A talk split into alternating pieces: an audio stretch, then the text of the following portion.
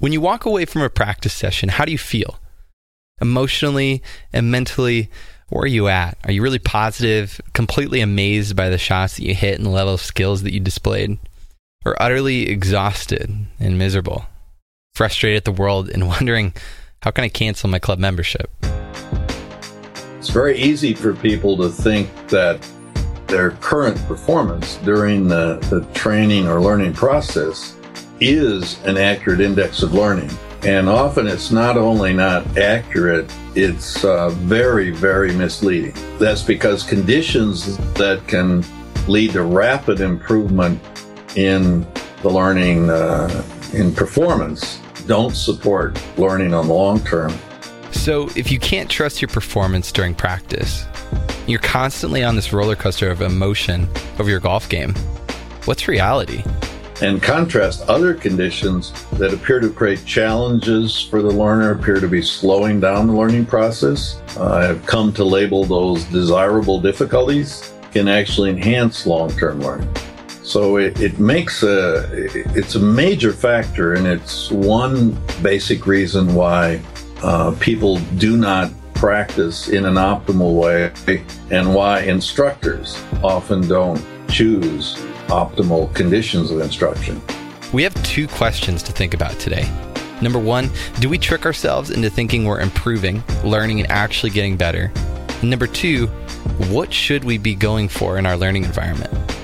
Well, today's guest, Dr. Robert Bjork, is going to talk all about this. This is Robert Bjork. I'm a distinguished research professor at the University of California, Los Angeles. I do research on how people learn, often in comparison to how they think they learn. Welcome to the Golf Science Lab. You're tuned into our first season all about motor learning. We're talking with the academics doing research in golf, learning about the studies, and figuring out how you can apply it to your game. We're cutting out the myths and misconceptions and really trying to discover what research can tell us in a practical and applicable setting. We're talking about motor learning because it's one of the greatest areas to make progress in golf. It can help you become a better learner and improve the efficiency of practice and help your scores actually start dropping. If you haven't joined the Golf Science Lab Insider list to stay up to date on everything that we're doing and get access to exclusive content, papers, and research, for instance, if you want to get the entire interview with one of our guests on the show, Adam Young, make sure to head over to golfsciencelab.com backslash insider and get plugged in for our first season on motor learning. All right, let's start with the concept of learning and performance. How do we define those two terms? And we'll recap a little of what we mentioned in the intro of this episode. Well, the distinction between learning and performance is fundamental and, and goes back decades in research, both with animals and with humans. And basically, performance is what you can kind of observe and measure during the time people are trying to learn something or being taught to learn something. Learning has to be inferred and it's not whether you've achieved learning will not become apparent until a later time. And whether, and it amounts to, can you then perform when it matters? Or can you transfer, can you apply this learning to a new situation? And the reason it's so important is that it's very easy for people to think that their current performance during the, the training or learning process is an accurate index of learning. And often it's not only not accurate, it's uh, very, very misleading. And uh, that's because conditions that can lead to rapid improvement in the learning uh, in performance don't support learning on the long term and contrast other conditions that appear to create challenges for the learner, appear to be slowing down the learning process. I've come to label those desirable difficulties can actually enhance long-term learning. One of the biggest issues here is measuring performance. How do we track improvement to make sure that practice is effective and efficient? And one thing that Dr. Bjork makes clear is it's certainly not by hitting your seven iron over and over and seeing it go slightly straighter by the end of your range session. When we're just thinking of practicing in golf, it's simply something for someone like how well are they hitting the ball right now? How does it feel? Where's it going? And if somebody gets into doing what we call block practice, namely they take one club, they hit balls in rapid succession. They hit one, then rake a ball over and hit another one. Stand there always sort of parallel to the lines or on the map, kind of admire the ball against the sky. I may never have actually aimed at anything necessarily. That will lead to good performance because in part, if you hit a good shot, you'll drag a ball over and do what you just did. And so you can hit, you know, how many times do golfers say they moan when they're on the golf course? You know, they hit a bad shot and say, oh, I hit 20 perfect five irons in a row yesterday on the range. And how could I hit the shot now? Well, very little learning happens with that kind of blocked mass practice. I've reached out to someone with some practical experience with this topic so we could get another perspective on this. Hi, my name is Adam Young. I'm the Director of Instruction at the Leadbetter Academy in La Manga, in Spain. I'm also the author of the practice manual, The Ultimate Guide for Golfers, which looks at how to practice more effectively for golf to improve performance and learning. So I asked Adam how this applies during a learning experience of a typical golf lesson. So, you know, this this goes into instructing a little bit, and uh, you know, we can fake learning during a lesson if we make a pupil stand there with a seven iron, hitting to the same target over and over again. Then they're going to be performing pretty well. But is that actually going to be transferable? Is it going to retain? And, and the answer to that is often not. It's going to be a much lower rate of retention. But that's not to say that we shouldn't do that. As instructors, we have to balance out the expectation levels of the pupils as well as you know what's good for them. Um, you know, if if we just did what was good for a, a pupil, we'd have them all random practicing most of the time. It's not always the case. Some examples where that's not true. Maybe if we new to a person, then we might want them to stay in block practice mode just until they get accustomed to it. So in the early stages of learning, that's okay. And it builds confidence too, which is important for, for a person to feel like they're learning at least. But once they get to a certain level, then we want to switch over to more random practice. So once the, the motor program is, in, is there or built, we want to start improving our access to it. And that's where random practice comes in. That's pretty scary, right? this experience you're supposed to have where you're learning, in a sense, might be fooling you into thinking that you're making progress. So, how do we know this is true? Let's go back to the research and hear how Dr. Bjork has proven this out in studies. We'll have different laboratory tasks. Uh, it's often not it's not a golf swing, but it's some task that involves a motor skill, following a moving target with a stylus, knocking over hinged barriers in a certain order. There's a whole variety of laboratory tests where you can measure performance during the training process. And then you bring people back in a week or two, give them a new version of the task to see whether learning's occurred. And then we also do research asking during that process, asking people to predict their performance later or to make judgments of how well they've learned. And very often they're completely at odds. So, for example, if there are several things to be learned and you block practice on it and you then ask people to predict how well to do later versus they're learning those same several things but you interleave practice, people will always predict they'll be better later when they had the block practice, whereas the opposite is actually true. So there's what we call another issue of becoming metacognitively sophisticated. That is to, to, to understand this process, not be misled by your current performance. So, Dr. Bjork suggests doing something a little different when practicing for long term learning and improving long term performance. Research says that you should interleave different clubs, hit your driver, then hit a short wedge, hit over at a hit at a left hand target, a right hand target, try to hit a low ball, try to hit a high ball. And when you start doing that, you might not see the performance improve from ball to ball. But the impact is going to be larger because it's going to stick. Have those basic changes in your brain, in your understanding of the swing, in your behaviors, have those basic changes that support learning, have they happened? And um, basically, these things I call desirable difficulties can make those changes happen.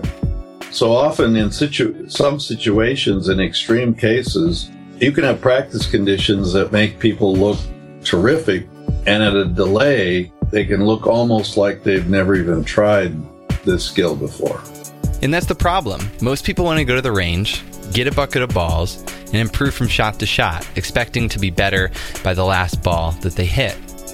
When that's not reality. The paradigm doesn't create learning that lasts. And if you want to improve performance of the long term, you've got to start making some of these changes that Dr. Bjork starts talking about, interleaving your practice, desirable difficulties, all of these things, which leads us really to creating a great practice environment. What's involved and where do we start? If you're able to get out on a course, you and instructor say, and just not only hit all the shots that would come up in a normal round, but actually set up shots. You know, this drop a ball somewhere that requires that I hit a left to right shot, drop another one. So set up all those challenges actually on the course itself. And a lot can be done with just second shots. That is, you know, often you're not able to do this because you don't have this kind of access to a golf course, but the course itself can be just a uh, marvelous practice facility. And, you know, now if you've been having trouble with short wedges, every hole you play, you can hit about three short wedges to the green. And there's some really good reasons behind this. A lot of people put in a huge amount of time on a practice range and then completely thrown trying to hit, let's say something like a a medium to long iron off a downhill lie. They have zero chance if all they've ever done is hit the ball from, um, you know, off a level mat. It requires adjustments that, unless you've experienced, you will never make the right adjustments. So this kind of practice on an actual course where you set up challenges for yourself where you're having a problem with a certain kind of shot that you don't try to avoid that shot, but include those. Those kind of things are crucial to making practice effective.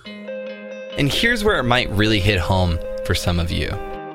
People may not like it so much just because people, as I mentioned, like to do the things they're already good at. This gets back to the issue of we all want to feel great after practice. We want that last ball we hit to be struck perfectly, proving that after this time that we've spent, after we've hit this bucket of balls, that we are able to figure it out and accomplish something.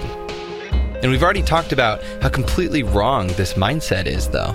Most people instinctively feel that if they are performing well, then they're learning. So, you know, changing changing that mindset is going to be the biggest uh, battle for the industry, I think. With golf, we want long term improvements. We want performance to be improved, not just today, but tomorrow and a year in the future.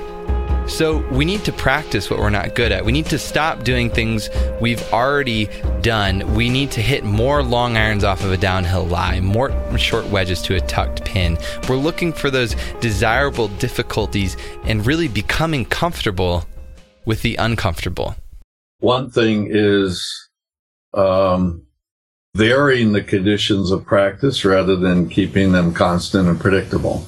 So just introducing variation, whether it's clubs, targets, anything. That's one. Um, we alluded briefly to another, which is uh, interleaving the different things there are to learn rather than practice blocking. And there's one where people's intuitions are wildly off, not just in golf, but in all kinds of sports. I mean, you go somewhere to learn tennis, say, they will work you on your forehand and then they'll work you on your backhand and then the serve. It will all virtually always be this notion we'll work on one thing at a time. But what research says is that you ought to interleave the practice of those things. You, you won't look like you're making as good progress, but you'll be learning better. And that's all related to, to what's one of the most uh, reliable effects in all of work on learning, which is called the spacing effect. And that's that if you're going to study something twice or practice something twice, and you could do those two sessions right in a row, or you could do one session, go on to do other things, and then come back and do another session. Uh, long term learning is much better when you space those practice or study sessions. And just to clarify, interleaved and varied practice are not the same.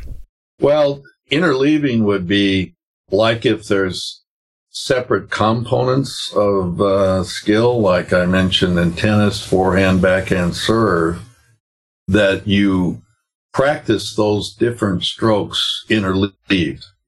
Variation can take a lot of different forms. One would be simply when you're on the range with a given club, aim at different targets. Don't keep aiming at the same target. Uh, and there are many ways to introduce variation. We're going to jump back to Adam real quick to give us a little more insight into how we can start using variable practice next time you're at the range. Really practical, really applicable. So, variability practice is doing something that you want to do, but in different ways. So, this could be hitting your target, but hitting it in different ways, such as shaping it right to left, left to right, high or low. So, you're achieving a target in, in a different, uh, with a different trajectory. You could also try to hit the sweet spot by standing different distances from the ball, such as standing too close to it and hitting the sweet spot, standing further away from it, hitting the sweet spot, or even addressing while hovering the club or having it lay down on the ground. It might be nothing that you settle on eventually when you go to achieve maximum performance, but it helps you in learning, uh, learning coordination. We've come full circle. We're back to what we started the show with. How should we feel when we leave a practice session? What should be the emotions that we're feeling as we walk to the car? Should we be on top of the world feeling like we're the best golfer ever, or should we be miserable trying to figure out how we cancel the club membership? And this is the attitude that Dr. Bjork wants you to think of. Some of it has to do with the attitude that you come to in in in advance the the attitude you come with, so to speak. So, just in general, there's an overemphasis in our society on innate talent and innate abilities, and then the power of practice experience tends to be undervalued. So people spend a lot of time looking, you know, where do I have the gift? Where will I be sort of automatically good?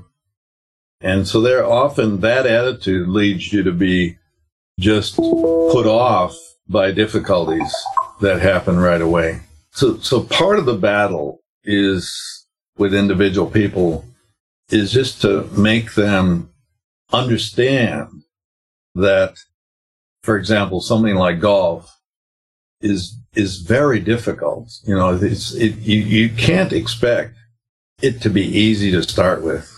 I think Willie Nelson, of all people, was quoted as saying, golf is a difficult game to learn and then it becomes harder. And uh, there's a lot of truth in that. So, um, so there's a broad notions that people need to appreciate the capacity to learn that they have and how much benefit there can be of just practice, experience, and so on. We're again going to take it back to Adam Young and hear how this applies in the real world when you're out on the range and when you're practicing. So I normally, as a as a general rule, I stick to a three to seven out of ten success rate. So if someone is achieving a seven out of ten success rate in the task that I set them, I would consider it too easy, and I would increase the difficulty incrementally by adding another constraint to it or, or adding some some level of difficulty. And the reverse is true if if someone is only getting three out of ten, I would normally lower the difficulty level of that task so that it encourages confidence and a, a feeling that the player is learning. Thank you so much, Dr. Robert Bjork and Adam Young, for sharing with us today. Adam Young re- released an amazing book just a little while ago called The Practice Manual. I have a copy and I highly recommend that you check it out. We'll have some links in the post on golfsciencelab.com to the book and his fantastic blog, Adam Young Golf. Also, if you want to hear the entire conversation from Adam, make sure to head over to the golfsciencelab.com backslash insider. Get access to the content first and to stay up to date on what we're doing documenting golf science. This episode was written and hosted by me, Cordie Walker. You can follow me on Twitter at Cordie Walker. It was edited, mixed, and produced by Just Hit Published Productions. And we will see you next time on the Golf Science Lab.